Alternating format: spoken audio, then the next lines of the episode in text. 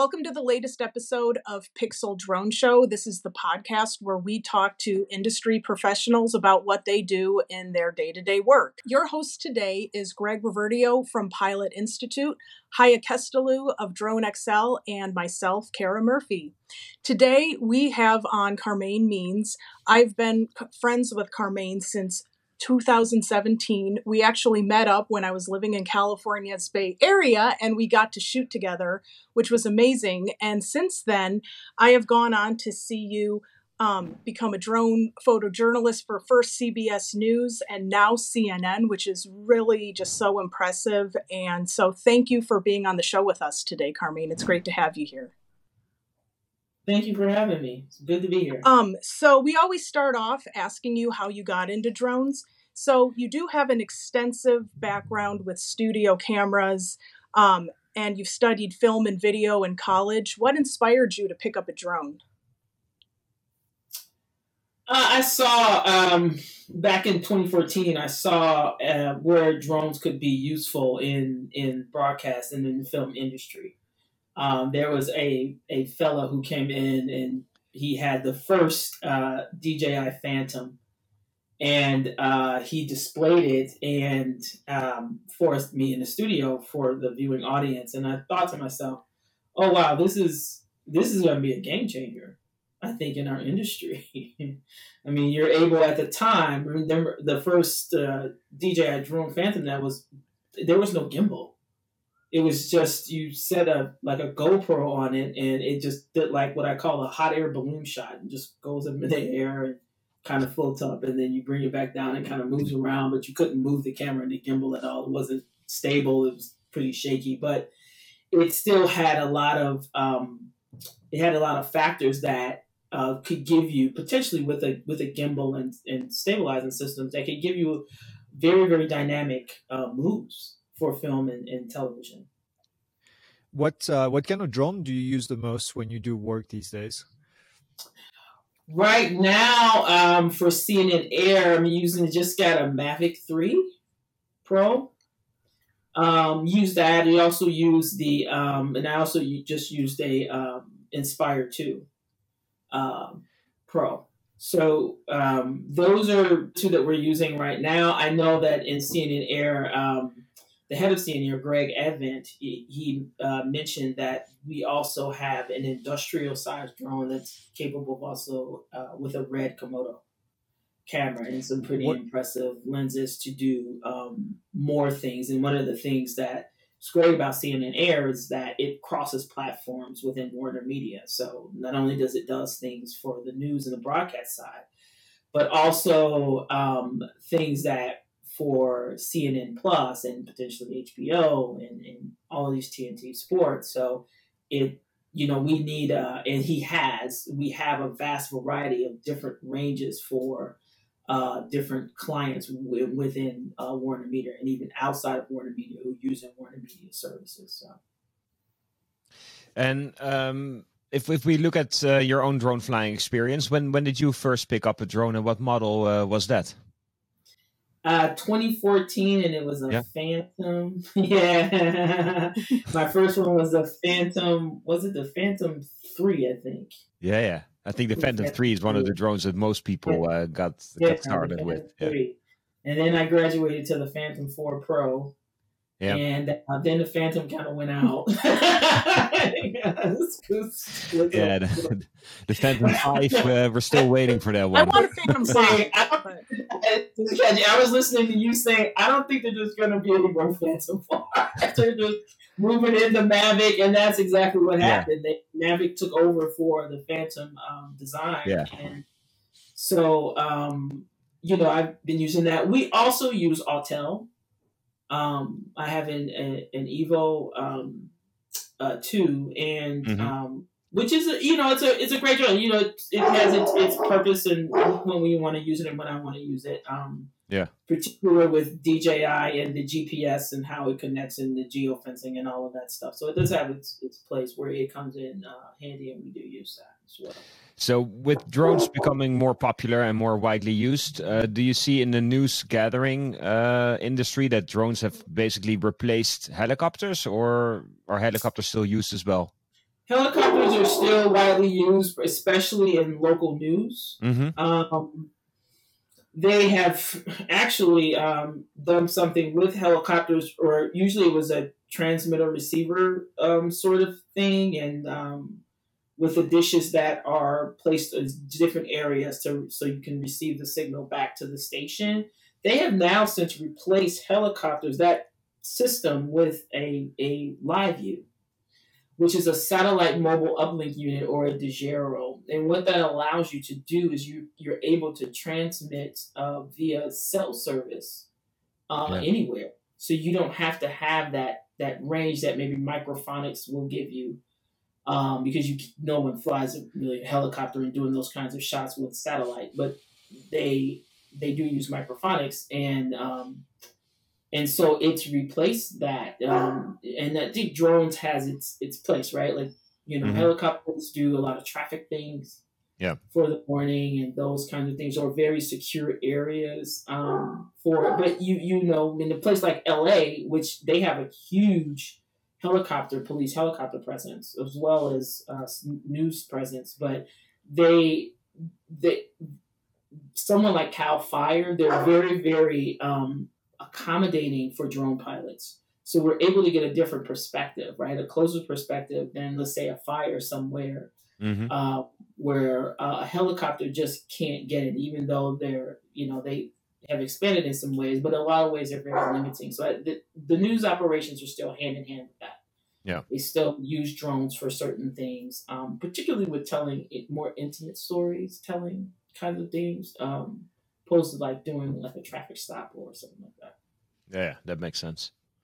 Mm-hmm. Um, so do you think that, and just in your opinion, do you think that drones are a better tool for capturing aerial footage than helicopters? What are the benefits and detriments to each in your in your opinion?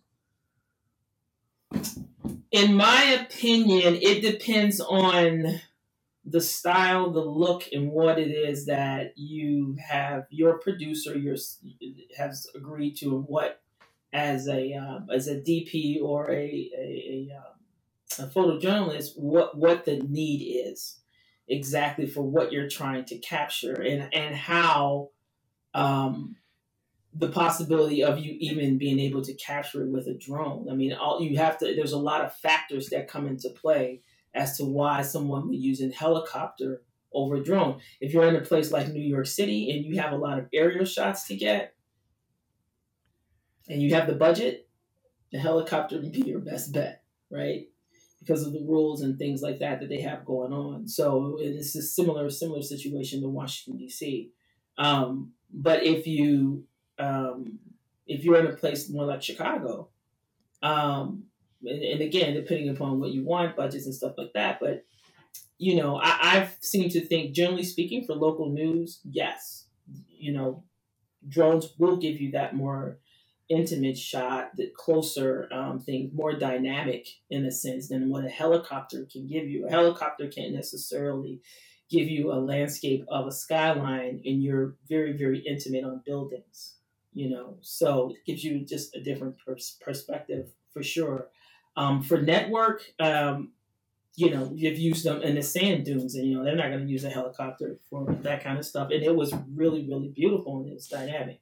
So, um, you know, just in my opinion, it, it just really boils down to the need, where the need is, what it's for, um, and why. But overall, generally speaking, yes, drones do play more a more part of that role than hiring out a, an aerial a helicopter service to get you certain shots. Yes. So from a from a technical perspective, when you guys go out, do you record in 4K, 30 frame per second? Do you use ProRes? Do you use uh, just a regular H265 codec? Are you trying to keep it as simple as you can so that that data can go out as quickly as possible? Yes. So we um, we use like a project that I just worked on a long form documentary we shot ProRes, um, we shot H265, um, and we um, and we we shot um, we also shot 4K in some regards, and mm-hmm. not not tw- not 30 frames per second, but 20 23.9. So that's now the um, the look of what a lot of us are doing in in broadcast when you're talking about doing long form documentaries and things like that. Most of us are shooting, even with a regular um, ground camera, we're shooting uh, 24 frames per second because most of those cameras that we're using now on a network level in the, in the document in the indie docu scene are uh, we're shooting um, cinematic lenses um, and, and cinematic cameras. So the frame rate really for that in the states what we're using now is 23.94 for the most part. You could use 30. It just depends on what, what you're doing. Yeah.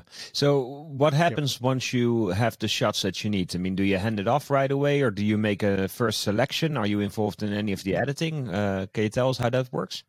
We um, we usually, if you're, I am, uh, uh, I love to hand off the raw footage the to the producer. They make a copy of. I make a copy, download it to my hard drive, and I double copy, and then give them um, mm-hmm. the uh, original footage, and then they make a a copy of it. There could be, and there should be, some collaborative post. Um, particularly if an editor is not really sure um, or a producer is not really sure where they should use it and what fits best where if it gets yeah. down to it you're also a part of that process um, as, as being um, a, a, lead photographer or a dp so um, we also used fpv actually on this last shoot so that was that was great um, but it um, yeah i mean we we're, we're all in that, and that's how I do it because we have a basically FTPing, which those file sizes are huge, and it takes a long time to send it that way, opposed to just putting it on a hard drive and letting the editor directly ingest into their system. So for sure, yeah. yeah. And, and the, the producers upload it later to the library. Did you mention you know, FPV drones? Is that what you said, or?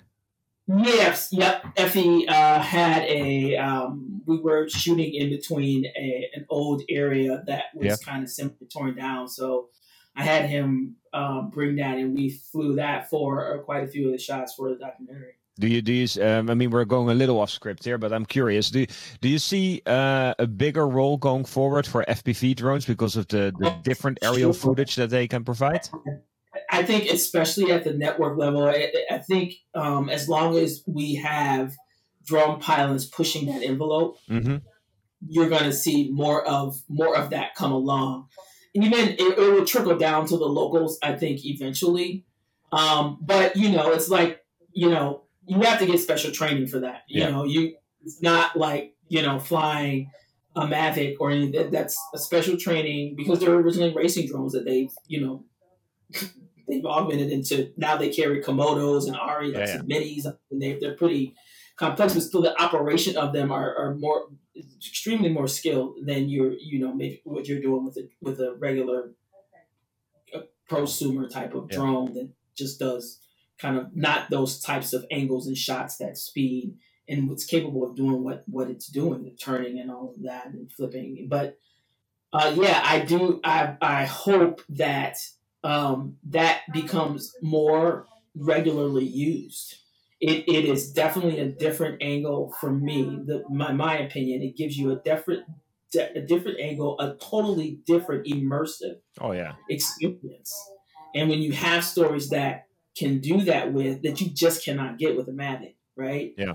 So um, I, I'm hoping that the more that more of us at, at a higher level do this and on films and in within doc units and stuff like that um, that it trickles down you know I, but i was i had the same hope I, honestly for um, mapping because I, I i for us we're able you're use you're able to take that 3d image and then flip it into a graphic a pretty immersive graphic and mm-hmm. we we're not there yet because most drone pilots don't know how to do mapping yeah so we're not we're not there yet, but I'm hoping the other the other linears that we can pull from and bring them back into into film and into broadcast for sure. Yeah, I mean, I can imagine, especially when it comes to storytelling and news reporting, if you can have a 3D map and you can create that quickly and easily to show somebody the situation. For instance, if you go to uh, to the situation in Ukraine and you want to you want to show the damage in certain towns, if you had a 3D model, uh, you'd be able to. It's only more immersive than just talking about Oh, it yeah. or show this regular ground photography pictures. Like Yeah. if if we even if they do um, a situation where um, they're going in to to rescue someone in some in a place like Syria or something, but how they were able to be rescued by going down here and through this tunnel. I mean, to be able to really see that, and you can see that in, in mapping. Yeah. You cannot see it on just a regular conventional type of of um, graphic map that we have.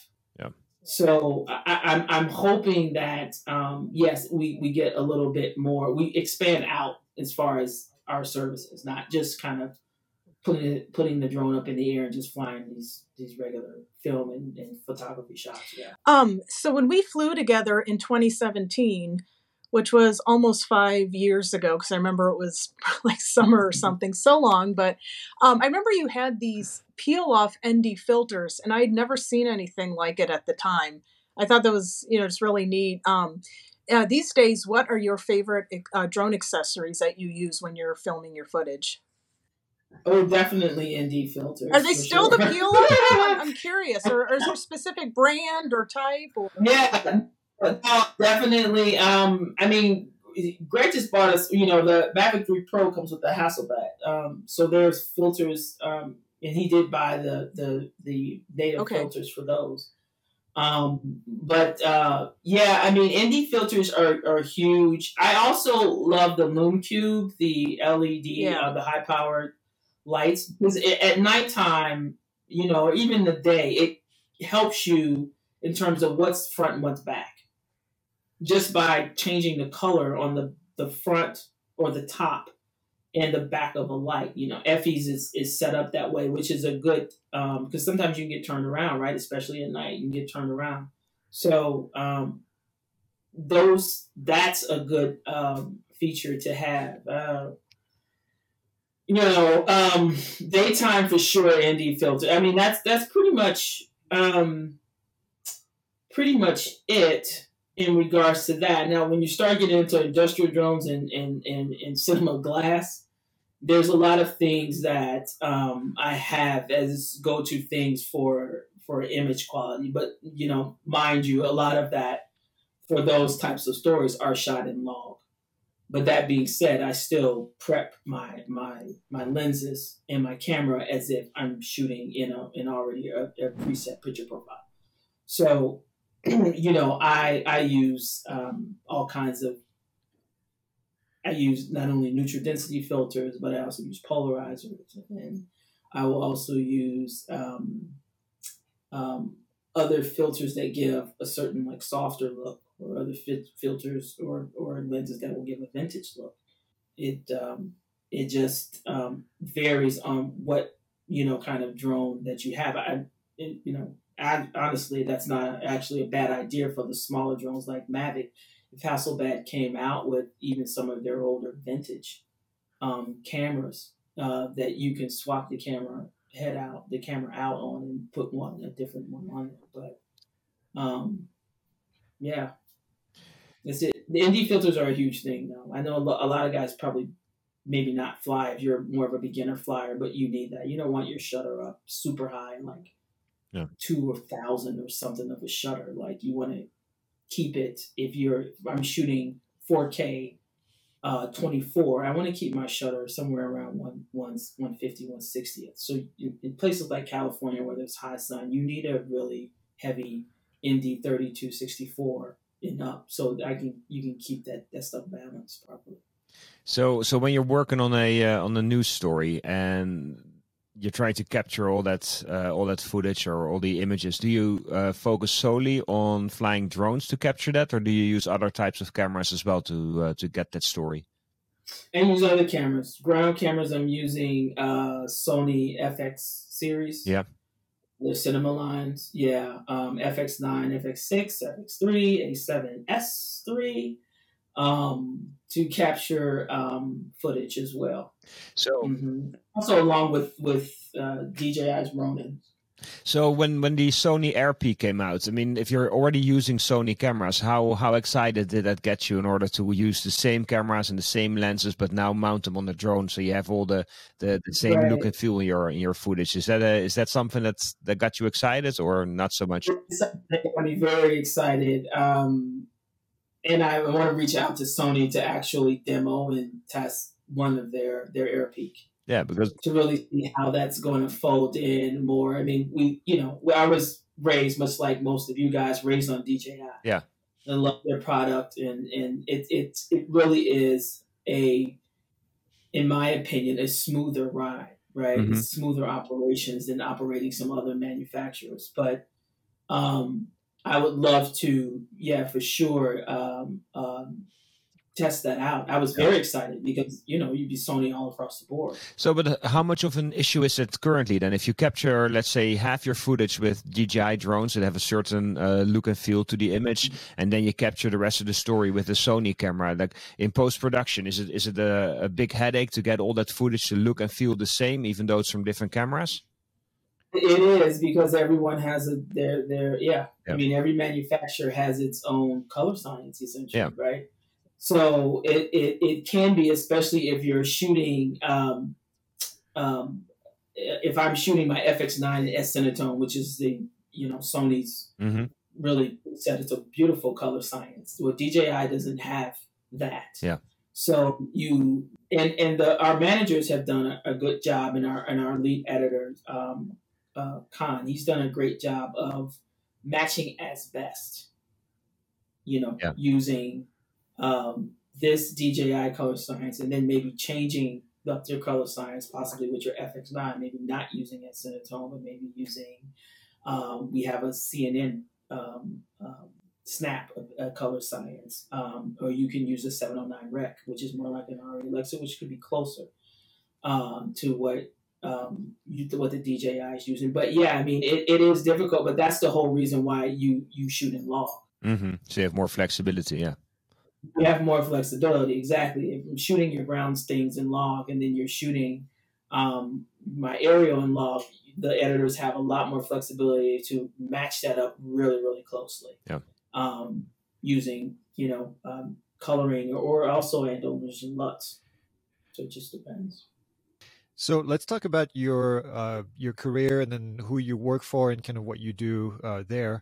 You switch from CBS News to CNN. Can you tell us why? And I kind of how that um well when I went to CBS um, News, the network, I located out of Chicago into Los Angeles, which was my hometown.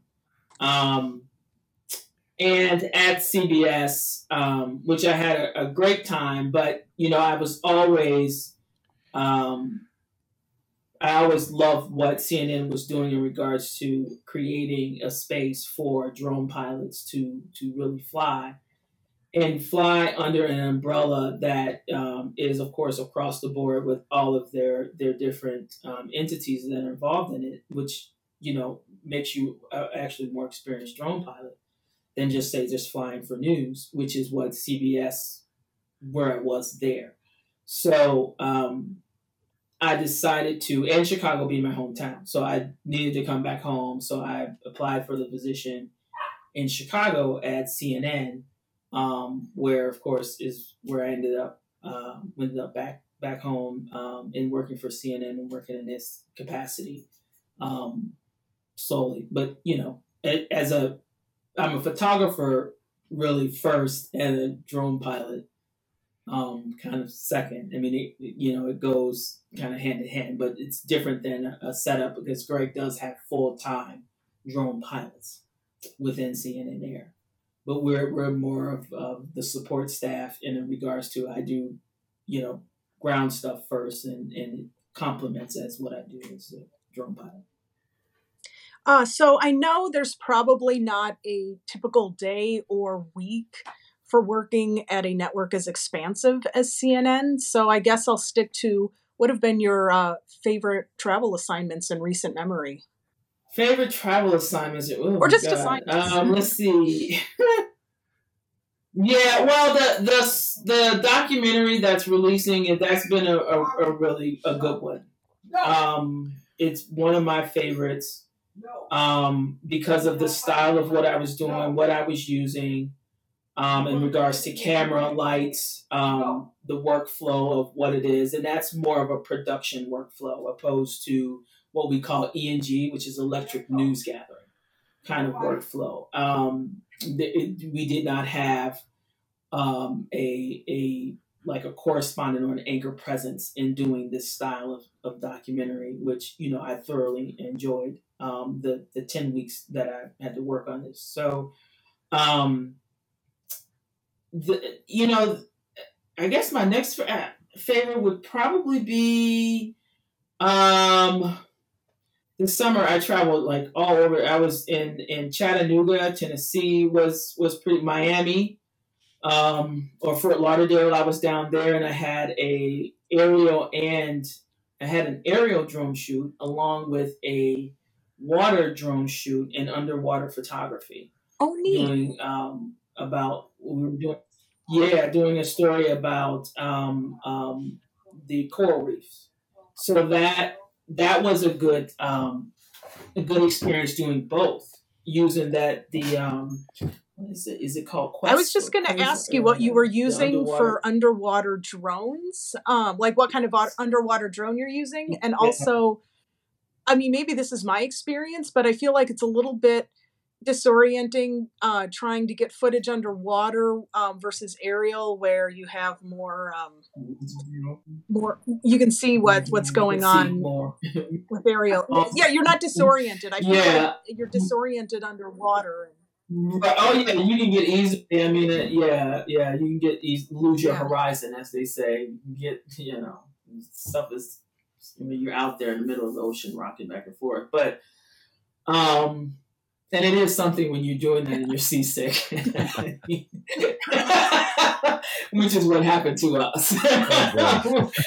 Oh, seasick. Most of the time it was it was over, and Jerry was like, "Oh my gosh." Um, but it, it is. It, it's it's a little because you're still tethered, right? Mm-hmm. In the underwater drone, there's still a we use one that's you know you use a tether and it's different. But that's why I, comp- I accompanied it with um, also using a scuba diver with camera and housing because I know that it also too has limits.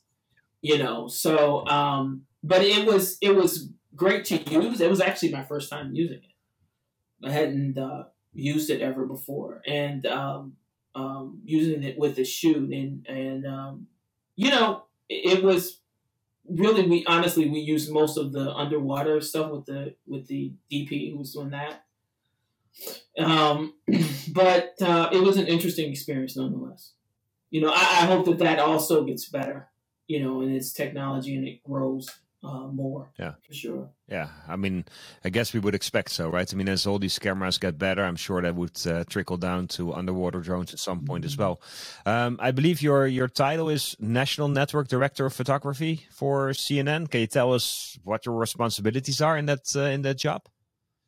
The response yeah i mean it it uh, um, the responsibilities are uh, networking with and collaborating with producers on assignments um, and in pre-production production and post-production. So you're you're in in the production process mm-hmm. um, all throughout the entire process. You're not a part of it. Um, sometimes as a photojournalist solely when you're working on a news story you may come in, you may be the guy just shooting live shots. Yeah. You may be the person just going to get this particular um, video, and then they kind of piece everything together potentially. Um, so it's it's a little bit different. You have more, I think, I like it because you have more control. Um, you are in that that seat and sitting in that position for for from beginning to finish. I can imagine if you're if you're working on a let's say a, a movie or documentary and you have time, uh, you can plan the shots, you can plan the way you're going to tell your story, and you have you have more time to to make sure you get that right. If you're working on a news story, uh, I would imagine it's a lot more urgent. Does that change the way you work? If there's if there's more of an urgency to get a story out? Oh, sure Yeah, I mean it, it, it does. Um, in a, in a lot of regards, you know, um, when you're when you're doing um, um, when I'm on a doc shoot, you know, I have the luxury of doing like site surveys, talking to the producer Yeah. to say, you know, let's go this way instead of going that way. When you're on a, a breaking news story, it, it is, you know, you're in this element and you have to make it work best with where you are hmm and still manage time. You're still always under time management when in, in news and especially in breaking news. So you always have to keep that in mind. And you know, listen, I've been professionally doing this for 22 or 23 years. So that that element for me is more is very comfortable as muscle memory. So- I mean, I've worked in it for so Yeah. long that So, so what is the biggest struggle then? Like the, the bottleneck, if you will. If you're if you're working under pressure, you have to get a new story out. Like like what's the the hardest part in in being able to get a story out quickly? For for us and particularly as a drone pilot it's more of if they're not taking in your feed live it's of course being under a deadline i, I just actually went through that in detroit Mhm. with um, the the um, the trucker incident that was happening in canada where i had to drive to port huron where my satellite truck was back in detroit so I had to drive to Port Huron to capture drone footage of a bridge and then drive, which is about it's about an hour and some change back drive, and they needed it by a certain deadline. Yeah. So um, and it's easily more easily fed back um, at the, the satellite truck that's already tuned in or whatever. You're not gonna possibly have breakup in your live view and telling you to refeed it and then you're so far away and then they need you to go back and do something else.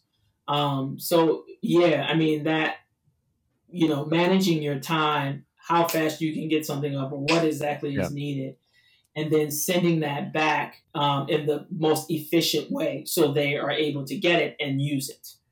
You know, so um, it, it makes you know you don't want to put yourself in a position where you, you do all that work and then it can't be used. Yeah. So uh, another follow-up question then: um, How often do you run into things like uh, geofencing or uh, needing a waiver from the FAA before you can actually take off and gather that footage? I mean, are are those issues that you run into when you go out to to capture a news story and time is of the essence? I try not to. I try to avoid. Yeah, you know, you just want to work around and avoid what you can. You know, we do. We do. Um, in air, we we use the the drone pilots. We use Aloft. Yeah. Um, work around and get and get things. And so if, if it's a situation where we can set it up in in advance, of course, and get clearance, Lance, whatever kind of clearance, um, then we we do that. If that's where we have to be, that's where we have to be. Yep.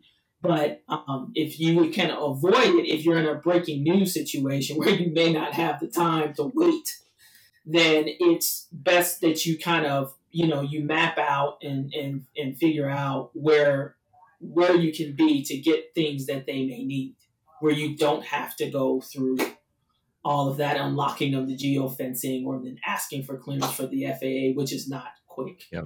Um, which which will catch you up. So yeah. So, kind of related to what Haye just asked, um, drones can easily be grounded uh, via TFR temporary flight restriction. Do you think that uh, this would be easier to ground journalists from capturing footage and, and possibly infringing on uh, First Amendment rights? Is this something that you've been faced with where you can't get access to an airspace to cover an event that is going on that, that needs to be Um, I'm sure that that happens to folks, that particularly um, before they. I think more so, particularly in the past, before if you look at something like a protest, um, that may happen in flying over people, right? They they're not gonna let you do it. you just you're not you're not gonna be able to do what you want to do to capture that particular thing, or you have to do it from afar or back, and it's you know how much of that is really usable. or Really, that's not really what they want. So um, now I know that um, you know with you being able to more freely do that, um, flying over people, you know, I, I don't I don't suspect they'll have nearly as much of a of a problem. Like before, we've had to um, one of the other drone pilots in the bureau, uh, Jake has had to, of course, reach out to the city of Chicago to get clearance. Film protest comes this this this this big uh, bigger event than I you know probably initially initially initially anticipated. But um, you know, I I do think that yes, those those those rules can can infringe on what what we're trying to capture, yeah. and it can it can definitely become a, become an issue and a problem. So, mm-hmm. and that you usually see news organizations then put up a helicopter. Yeah. So, you know, but of course, that's not necessarily the greatest yeah. tool of exactly capturing what they needed to capture in that intimate space. So my, my question that uh, that ties into this, and I guess is, is twofold. I mean, one is, is how often do you travel for news stories, and then two, uh, if you travel for news stories and you're not quite sure what kind of situation you run into, do you then, for instance, spec an Autel drone in case there's geofencing issues? Do you pack a, uh, a DJI Mini in case you need to fly closer to people, or you're flying uh, traveling international? Can you can you tell us about how that works and and what you bring along? Yeah, uh, I bring it me all the time. I would imagine you would. um, well, and, and our travel, you know, it goes um, something like this, and it's pretty much across the yeah. board. Whether it's at CBS, CNN, or whatever for for a network, like some some travel is planned, some is not. Yeah. Um, the one that um, the travel that's not planned so in that, if I have to go, so a lot of places within the Midwest, I have a range, and my range is about eight hours mm-hmm. is my max where I will drive. so I can cover, and basically my coverage area is my coverage area can be anywhere, but my immediate coverage area from where I'm based out of in the Chicago bureau is you know the Midwest um, and a little bit of the southern region. I could go to obviously Kentucky and Tennessee. Yeah. Um, but in that particular in that circumstance, if I'm driving, yes, I carry both of my drones with me. Um, usually, we know in advance, like I did in Detroit, that they're using me for droning specifically. Like they'll send another photographer to do other mm-hmm. things, mm-hmm. but me, they're using me just for as a drone pilot. Yeah, yeah. Um, so, um, and that for that, I actually use the Autel. Um, the EVO 2, I guess, or yeah, yeah. Yes. So, um, if if we look at DJI drones, the uh, the mini series, uh, from a news reporting uh, perspective, how how attractive is is a small drone that weighs less than 250 grams uh, for news reporting for you? Um, I, you know, it would it would have its place. Um, I'm sure Chicago is one of those crazy markets where the wind is I was insane most of the time. I know. Um, you know, so that little that little thing is is uh, would be probably more of a challenge, and it would probably be one I wouldn't use that much because of yeah. that particularly outdoors, you know, or the, the inclement weather, you know. Um, but in California, sure, it, it, it, works. I mean, you know, I know that locally the, the CBS um, station in, in Chicago, they do have smaller drones. Um, so, you know, they, they use that um, quite frequently to get some shots.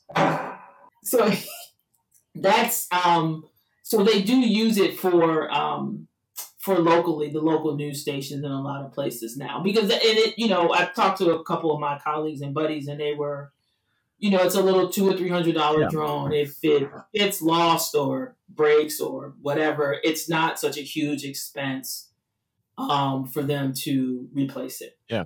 Right? So um, and they they they are using it in their daily storytelling uh, much more than we are at the network. Yeah.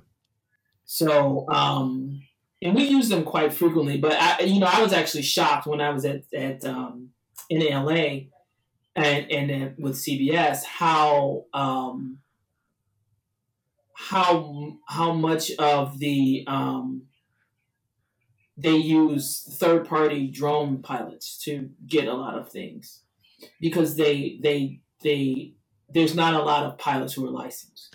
Yeah, yeah. So within the network, So they would just go and find a local drone pilot and hire that. yeah, Yeah. usually like for a fire, you usually have someone locally who is flying a drone. Yeah. And who basically um, will get there before if if the fire is in Santa Barbara and they're sending me from LA, it may take me four hours to get there, Yeah. whereas somebody in Santa Barbara has already put the drone up and is capturing stuff. You know, and, and they have their own TV stations there, so um, but they're already capturing, so they they just you know pay, or it's a, it's a private individual, and they make um, an an arrangement to to pay um, with the with the network to to sell them So- their footage, which I saw happen more frequently than not. I mean, I, I think that that's for for them that's a, a good eighty percent Um, of their, their so area. for anyone out there watching this, especially a young woman um, who sees the work you're doing and says, "I want to get uh, do something like this when I grow up," how would you recommend they get started? Well, I, you know, it's I don't think it's a one size shoe fits all kind of um, model. Um, for me, and and was young, the, generations um, of of the type of journalists when I was coming through is different than um, the type of journalists that are getting um, jobs now. I had to go through small markets and start there, and then work my way up back into a larger local market, and then uh, go into network. That is not necessarily the the case anymore. You you some pe- people out of college can go right into the network system. So um, I would you know think that if you're really truly interested in in storytelling on all angles and and, and doing things and you're that visual of a producer or a person, then you you will um, you will you know find a way to you know get licensed and and practice and do some things. I mean, when I first started, I was practicing and flying three and four days a week. You know, um, but you know, find a way to to get that get that that practice in and and you know also um, maybe uh, you know see what you can what you can um, what you can do as well as expand yourself as far as your ground camera work and your lighting and and doing those kinds of things. It's it's um, there is definitely um, um, for someone young wanting to get in this there's a you know a, a right way to, to get in and do it so um, and it's hard to learn at the Um, network level i will tell you that Anyway, following up, um, what is your involvement with women in drones? You know, I, I, I met Sharon. Woo, probably I I want to say in twenty. Let me see. I met you in twenty seventeen. I think I met her in twenty fifteen. So, um, and she just had this small little idea about women's in drone, which is propelled into this this huge network for for women. And um, I try to to do as much as I can with it. I mean, my work schedule is pretty hectic, um, and um, but I I do occasionally read the the newsletters and things like that. I mean, I want to get more involved, and I should be more involved, especially for women who want to take this path. It's not, you know, to have someone there that can be a mentor and guide people through. Um, definitely for sure. So let's go ahead and switch gears and talk about uh, remote ID for a few seconds. Uh, we're getting close to the end of the interview, but I wanted to get your opinion on remote ID. Do you think this is going to have an effect on uh, journalists, especially? I think it will have in a the air and yes. the aerospace. I think it will because unfortunately, a lot of the newsrooms are not that organized. Um, you know, in regards to drone droning and doing what they're supposed to do to make that run more smoothly. Um, but you know, as far as we are in CNN, I mean, all of our things are, are marked. Um, you know, clearly see know what's going on. Um, so there's not a problem with us, but I can see that being becoming an issue in the future. Sure, if they if a lot of these places don't get drone programs or someone at least someone to lead them. Yeah. Yeah. I uh, I wanted to ask you what your opinion is on the uh, newly launched DJI Mavic 3, all the firmware updates, the slow connection to uh, GPS signals. I mean, they say it's the ideal drone. Is it yours? And if not, what's uh, what's wrong with it? Well, right now it it, it is because I like flying DJI opposed to Autel. I mean, I have to interject really quick. I think DJI just came out with a firmware update that takes care of that pesky. Um... No, yeah, I, I I downloaded it yesterday, but I I then oh. it still took oh. me um it still took me uh, it still took a while probably a good five to seven yep, minutes to connect experience. to all of the satellites like and it's updated you know you you yep. It takes a long time. Yeah i uh, i've been getting reports uh, of people having different experiences. Some say that after the last update uh, the problem is gone and other people are like what are you talking about? It still takes five minutes to uh, to find satellites. Exactly. And, and, and yeah, and pre pre this, I mean, we Effie and I were out at a location, yeah, and fixed. it literally took thirty yeah. minutes. Yeah, I, I don't know what happened this time. I mean, uh, all the other drone launches from DJI have gone way smoother than this one. This seemed like they wow. they shipped out an unfinished product and then been trying to catch up with firmware updates, and I don't know. I think it left a lot of people uh, disappointed. So I was here. I heard um, something about the we're not using the American satellite system to connect anymore. Um, we're using yeah. a China-based. Yeah, I think they're using both systems. Or, I don't know. Yeah, yeah. I don't. I don't. Uh, but it's it's definitely. I can tell you my my old, um, like the Phantoms and my oldness Like you did not take this long yeah. to do that. I don't this, and then it won't let you go up so far. It'll like, you know, and then you have to like bring it back down because it, you know, a lot of people don't like flying if you don't update the, your home area. It won't let you mm-hmm. do it. it we, we ran into actually a lot of problems with it. Um, to be quite honest. Oh yeah, and especially um, when you're doing uh, news stories and time is important. You want to to get that drone up in the air. It, and I yeah, there's there's shots that we actually abandoned the location because it just wouldn't it just took wow. too long. Yeah. so, so what would be the uh, what would be the ideal news drone? Like, what kind of features would you be looking for if you had yeah, an ideal no, I think it's a batch work? issue. Oh, you know, mostly what um mostly what the Mavic has. I mean, Active Track is great. I mean, all of those those systems, those autom- autom- yeah. autonomous systems are yeah. great um, and what and what they have and what they can do. Um, it but connecting to uh, yeah your satellites and not and that taking a lot of time. That's just not mm-hmm. that's not yeah. okay. You know, again, it, it's like we have to put the that drone up and then use like Autel.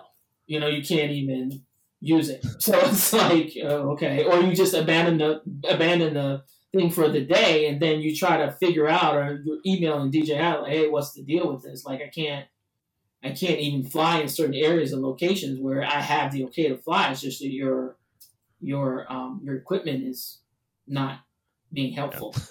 to put it nicely.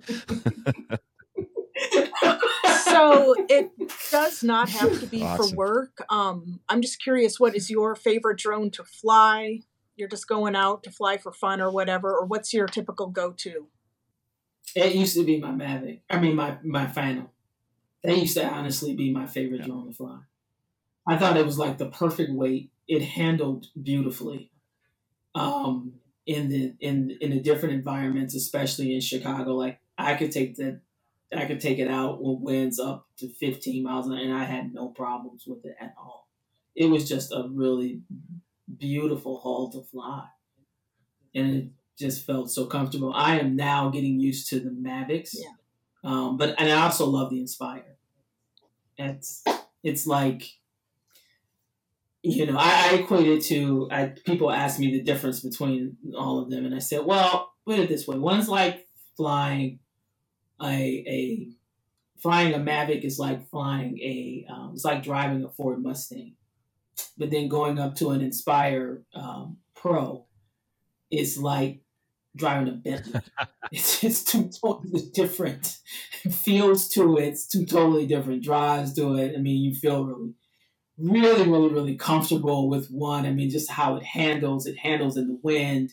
It handles um, controls handles, and and it's just it's just really a, a beautiful rig.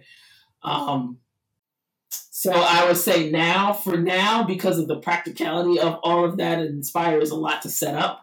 It's not that practical, um, especially in in um, in general uh, news. But it would be the the Mavic.